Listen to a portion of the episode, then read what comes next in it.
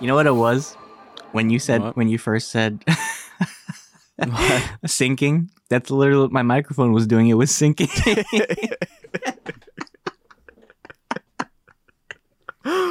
We, it's Oh it's such a struggle. it's such a struggle. This whole thing. so, how are you? I'm good. Why don't you? How about yourself? How are you? First of all, Um, well, after that first uh, recording, trying to do better. I'm a little nervous right now. I know. Our Book of Boba Fett episode six review completely got deleted, but I and I had to like restart in post, which sucked. But uh, yeah, we we haven't did a Peacemaker review in a week. Uh, a lot of shit was going down, a lot of busy lives. Uh, so we got episode five at least. Yeah, how are you liking this uh this series? I think it's good. it's I'm having fun with it. Yeah, it's getting better. It's it's not like something that's like too substantial to the DCEU, but I think that's fine. I think that's when th- like DCEU shines the most. It's like when it's not adding too much to its own universe, except when you do something like like the Flash. Like we need some more build up to that. But hmm um, overall, yeah, it's like so funny. Um, it's really like a character breakdown type of show, kind of like Loki, except Loki adds a lot to its own universe. Uh, how about what do you think about the show? Yeah, I mean it's it's it has its own style from Marvel because I said this in the last episode. It's a lot more mature, especially this show. It's like way mature. It's like definitely like fits HBO Max so well. Yeah, but I think that that added level, and I think it was so appropriate that they brought James Gunn because it's like he just adds like such a good level of like humor and like playfulness to to these very like dark, serious characters. And I think that that too is where DC like shines a lot. They take like really like dark moments in DC, and they just make it like you know fun for everybody, right? But it's it's so funny because like this this show is like really what's keeping DC alive at the moment, other than like the Batman, which we're gonna talk about yeah. uh, down the road. Uh, I'm so excited. I hope uh, I hope we get tickets and not end up like uh, Spider-Man No Way Home. That is gonna end up exactly like Spider-Man: No Way Home, but maybe a little bit less worse. Like instead of an hour wait, it's gonna be like 59 minutes instead of. I'm 60. telling you, Akram, just apply now to AMC in Chamonix. yeah, I know. I have That's to. That's the only dude. way. It's so hard. Like the best way to get tickets is go to your local theater or the theater you prefer, and like really pre-order in a box office like machine because there's no like it's it's stable connection, right? It's real time, so you're actually doing it. When it's online, it's like it's the worst. That's what I did with um, I think I did that with Endgame. I had to I had to like rush in the morning just to pre-order tickets because otherwise I would have sat like in the hallway. So Well, you heard it here, folks. Get your tickets analog style. Yeah, man, it's such a shame that that has to. We're de-evolving. the industry's always the de-evolving. industry is de-evolving. they do that shit on purpose. I think it's like to build. I I swear to God, it's like one of those like little marketing like malicious things that they do, like just to build hype and stuff. And everyone's saying, "Oh my God," you know. you would think like AMC will like be on top of that shit, like for their servers, like because they know like how big these movies are gonna be. Like, why wouldn't you like have somebody like ready to like make sure the websites are working? You know? Yeah, I I really think it's just like on purpose. I like I don't know the minds of these people, but like it's it has to be because this it shouldn't be like this. It shouldn't. Um, Fandango was crashing too. I mean, it has to do with the theaters. Obviously, it, it must be because of the theaters. Um, I don't know with with COVID cases and stuff like that. I thought that this movie for sure would end up at HBO Max. Um, but now everything's kind of like returning. Um, but I what I heard with COVID now, um, like there's some research that they have to do uh to see why people some people haven't got sick yet or something has to do with like DNA or something and so like um if they could find out the answers uh they could probably find an overall cure for the different variants so I'm like thinking but that might take years so I'm like still thinking how is the industry gonna handle this especially AMC I always thought How is thought the industry evolving? no, yeah, no. I always thought that AMC, what they should have done was they should have made their own streaming service, right? And ah. They charge like, but it's cheaper. And there's some benefits, like for example, like HBO Max when Suicide Squad came, they put behind the scenes. So for AMC, they do that same thing. Like they have behind the scenes, like exclusive interviews only with like the AMC crew, um, or or whoever, right? Like stuff like that. You know, maybe a digital poster, some bullshit. I don't know, but like whatever, just to like get people to like watch it you know, unfortunately, it's bad for like the people who actually work in the actual theaters. But like as a business, that's that was my only gripe I was gonna say because because then if that sounds like an interesting idea, but then you're losing revenue for a lot of like location yeah. uh, Yep, services, right? That's true. That's actually why um, Borders Books uh, closed down a long time ago, and that's why Barnes and Noble did really well because uh, Borders Books uh, at the time, you know, online wasn't as huge um, as it is now. But uh, Barnes and Noble actually invested a lot more in like location stores as opposed to like online media. But isn't it so funny? Like now it's like the reversal. Now like everything is online, and now locations like aren't doing so hot. yeah. I think that's like why department stores are falling, honestly, because like everything now is like online shopping. Oh yeah, for sure. I mean, and soon it's gonna kind of be like Death Stranding. I always pictured like COVID gonna be like Death Stranding, where everyone has to be in bunkers and like things. Well, that's like people like that's the thing. eh, Like we talked about this before. It, it's it's heartbreaking because like nine hundred thousand people I think in this country has died. But um, speaking about it like in a business cold manner, a lot of people also made good money like through Etsy or like even just like streaming or different type of services. I think there's like a rise in Grubhub or something like that. Um, because it's more dangerous to like go at a restaurant and you have to take off your mask. It's so stupid. Like wear your mask while you're going in, but then take COVID it off. COVID numbers don't work on me, only money. yeah. that's that's uh that's Amazon, but uh that's that's that's the world we live in now. But um, yeah. to stray away from less depressing motifs, uh, guys, uh, we also you know keep uh, lookout because we're having a DC animated movie uh top ten favorite is top ten or top fifteen? Top fifteen. Yeah, top, 15. yeah. top one hundred. no. we go we go through every fucking like DC movie. We'll do like bullet points like this, this, this, this, this, and that's it. we don't we don't get I like this next. yeah, yeah, yeah. But yeah, keep a lookout, guys. We have a great um, DC animated uh, top ten favorites episode coming out uh, next week, Yeah. or this coming week, I should say. Um, but yeah, uh, let's start the show. Hey, everybody, welcome to another episode of Lunch Table Podcast with Dylan and Akram. Hope you guys are having a nice weekend. Uh, just trying to stay warm like our podcast. no uh, technical difficulties today, thank God. But uh, we are back with another Peacemaker review for episode five. Uh, I believe it's called was it Monkey Dory? Yeah. I love the titles for these names. They're I know. so creative. but yeah, so it was a great episode. Um, kind of felt like filler in my personal opinion, but there there's some notable highlights that we're gonna touch on.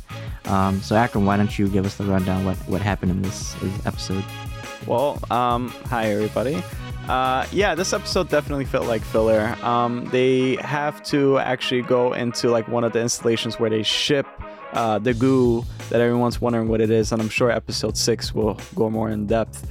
Um, but yeah, and we also get some some more questions about what's what is Murn's intentions, and we see later on the episode, and we'll talk about it. But the whole thing was fun because it was a nice action set piece set inside a warehouse, right? And um, I don't know if we're gonna really go into spoilers now, but some Monkey Dory stuff for sure happens, um, and perhaps that Monkey Dory character that we're speaking about is actually a nice Easter egg to DC Comics, at least. I don't know. It's kind of like a throwaway character. Um, but yeah, and at the end, we finally get to see what Murn's intentions really are, or at least who he really is. So, So yeah, we actually got a lot of uh, ex- more exposition on the butterflies, um, and what they are, and then uh, kind of like it opens up with uh, they're having like a conference, and then uh, Peacemaker just uh, shits on Economo's uh, slideshow. like you could have named anybody. Like he just like mentioned to us. He's like, you could have pinned the lunch table podcast. that's about to be us. We're about to be canceled any moment. Mark my words. One of these cold openings are gonna like screw us. yeah, that was a, that was. I think John uh, Cena Im- improvised that that whole scene. That's so funny. Like Seems like just it, named yeah. like every fucking like actor in the world. right, right. But we get uh some more information. Uh, so the the butterflies uh are kind of like kind of like uh, Starro in a way. Um, they kind of like just like control mi- minds, and they're they've been on this planet I, apparently for like a long time. Um, and they've just invaded like a like a bunch of like like you know politicians or like uh social influencers so there it's you can really like see like the scale at which uh they're dealing with Um, but yeah, so like you said, they have to uh, locate this refinery where they get their food, which is like this weird like uh, maple syrup shit. I don't know what the like. It's like Aunt Jemima's like maple Right. syrup or some shit. Right. But I I I love the the warehouse scene. I I thought it brought a lot of action uh to the show, and you know John Cena like he felt like the fucking Terminator, like going in. Um, what'd you think of it? When you bring in a KSG shotgun, you're in for business. Just ask John know. Wick. yeah, he was great here. I mean, Peacemaker did what he does best. Um, um, and and also the helmet was really cool too. Um, that's kind of Oh, like the a plot X-ray. device. Yeah, that's, Yeah. that's like that was cool. Like a little plot device for later. Um, on an episode. Um, I'm glad that uh uh. we got to see more of like their powers. Uh, they're kind of like zombies in a way. It's uh, I think uh, J- James Gunn actually took his inspiration from uh, Invasion of the Body Snatchers. Yeah, Um, there were some references like to that as well. it Um, actually reminded me of like the the angels from uh from Legion, especially Yeah. like when they hiss. They're like ah. yeah, like it's so it's so it's very scary. that's our audio. yeah. yeah, no, that was really cool. That was a really action-packed episode. I, I, I liked it. Yeah, he was like so capable here. Um, yeah, but what did you think about that that that whole scene? And then the thing with uh, Vigilante too, with the chainsaw. I'm mad he didn't get to use it, but somebody else. I know. though. I really wanted Vigilante Yeah. to use that fucking chainsaw, but I guess John got his time to shine in this episode. So it, it, it this episode like kind of like brought like um because it was very like the opening was, you know, it they they had that that you know action scene, but then like at the end, it kind of like warmed up and it was kind of like a breakaway from episode four, where you know John is I mean uh, Chris. Um, I always mess up names, but uh, Peacemaker is like you know he's kind of like depressed because he's thinking about his brother. Um, Yeah. so now it's kind of like you know he's back. You know he's kind of like he's, he's he's getting like a lot closer to this team, especially like with Adebayo too, because I think like Adebayo like they had kind of like had a heart to heart. Um, but yeah, going back to the the warehouse scene, we had, we got a little sneak peek at uh at a famous uh gorilla. Do you want to talk about that? Yeah. It's not Gorilla Grodd, thankfully, because that gorilla got fucked up later on by Yeah. by some unlikely character. Damn, he got it worse than Harambe. right, I know. Well, that was like so. The gorilla was like briefly referenced to in episode four, I believe, in the news. Um, Charlie. Uh, so apparently, I think that this is actually Charlie the gorilla. Uh, he was like a character from like the early '50s, '40s, um, like in World War II. It's just a gorilla that like was intelligent and like was like a soldier. Um, I mean, like one thing I'm not a fan of about DCEU films, or maybe just like when James Gunn did Suicide Squad, it's like some characters are like kind of thrown away, even if this character doesn't really matter. So I'm not gonna like gripe over it that much. But like Calendar Man was kind of like a joke a little bit. Um, but uh, yeah, that so the butterflies can take over animals. I find that very interesting.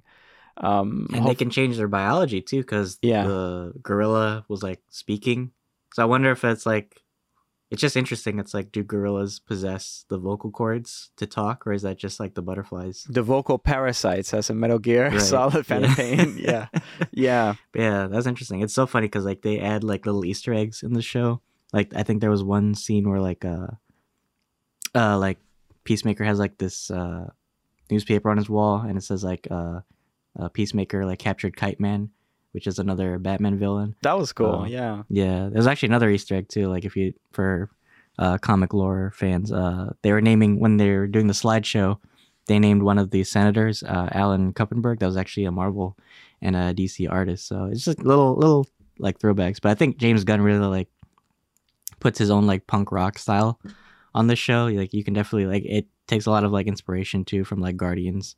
Like the way like he implements like music because uh like what when they were in the truck after so after they they finished their mission uh, and they kill the butterflies they're kind of just having like this i don't know like this high school like you know hangout session. It was actually really cool. It was like funny because like we're all dancing and like and even hardcore you know she's been like so cold Mhm. and distant um this whole show but she's kind of like opening up more uh to like peacemaker and, and like everybody else. So she even like takes like a little selfie in like a little group chat Mhm. That was the nice. 11th street kids uh, i think that was that was just a great moment what, what did you think Yeah, that was a really nice moment. Like I said, the show's like really just delving into characterization and like really uh, finding the souls in these characters. Um, and and sometimes you don't think like some some like a character such as Peacemaker uh, wouldn't be so rich in the depth of like his soul. And really, because in Suicide Squad, like his character characterization at least didn't do like like him justice, like showing that yeah he's just really like a human being. But here we really see it in this show, and I think we also see Adebayo, and I just like the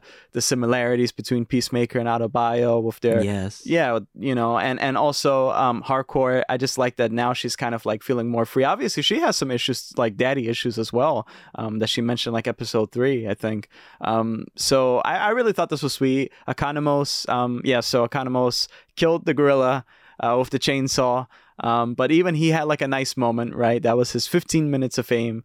Um, so I thought it was really sweet. I think the only one that's like really like, I think actually one of the characters is probably more sad than Peacemaker would be uh, Vigilante because he doesn't even realize how wrong he is, right? Um, he just suppresses things, and we'll get more into that, I guess, in a future episode of Peacemaker. Um, so yeah, yeah, I agree with all of that. Uh, I definitely think like Adebayo, um, she kind of like acts as like a foil to um to Chris, like in a way, because like, and we haven't even really touched on like her relationship with like her uh, her fiance, like how it's been like steadily like declining mm-hmm. uh, through each episode.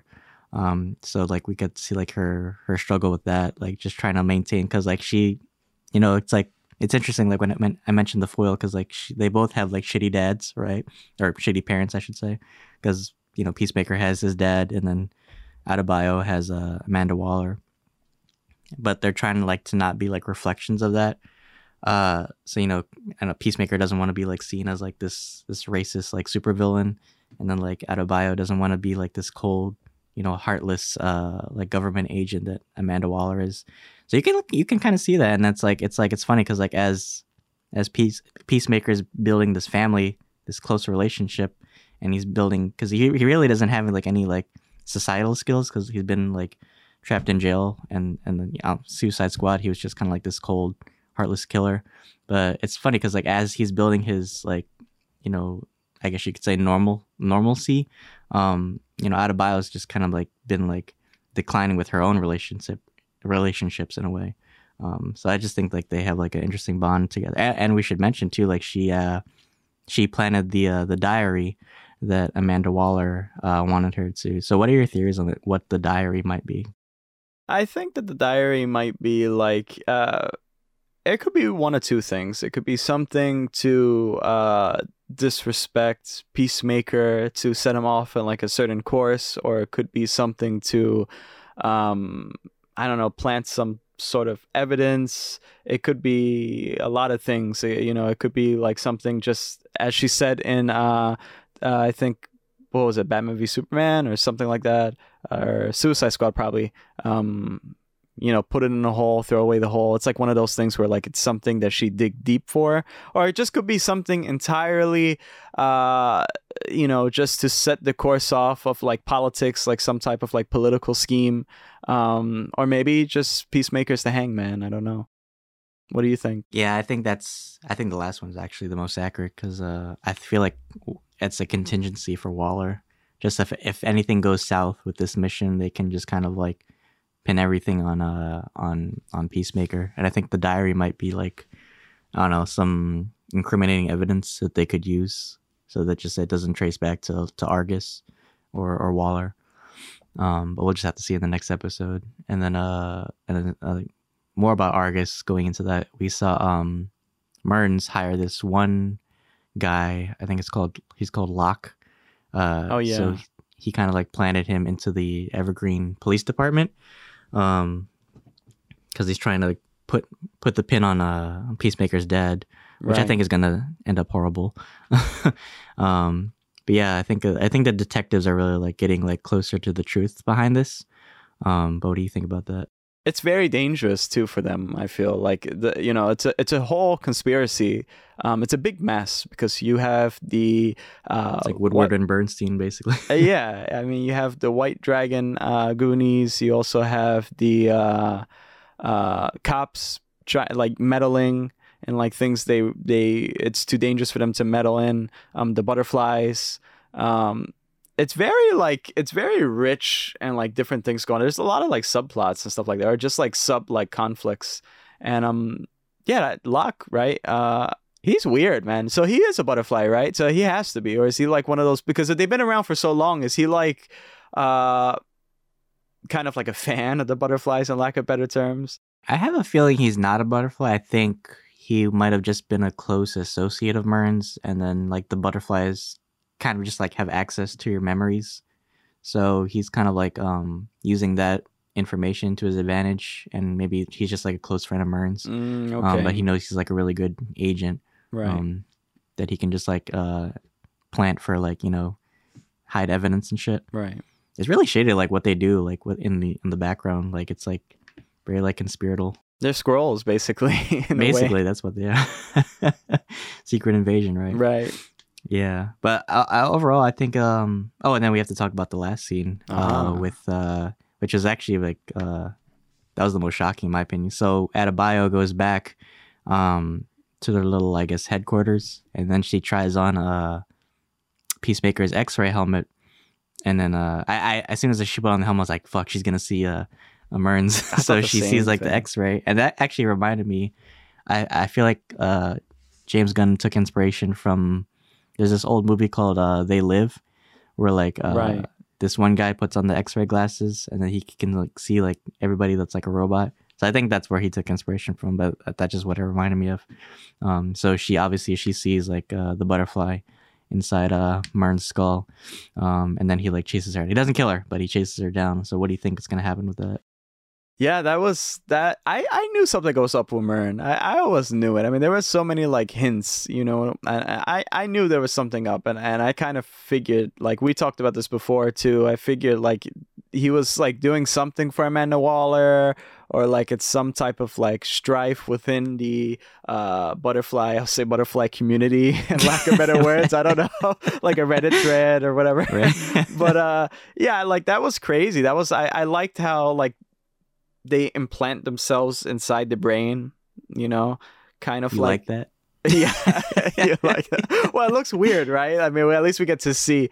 Um yeah i don't know what's gonna happen with her. I i think that i don't think he'll kill her because i think she's she has too much of a pivotal role just because of that journal alone as well. And she also is she can possibly be a, a really close friend uh, for Peacemaker, and um, you know, there's so much similarities. Um, and I think like if he does something bad to her, uh, like how will the rest of the team like go about that? How how will they discover it? Will everybody else be in danger? Uh, what's the next course, right? So what do you think's gonna like really happen?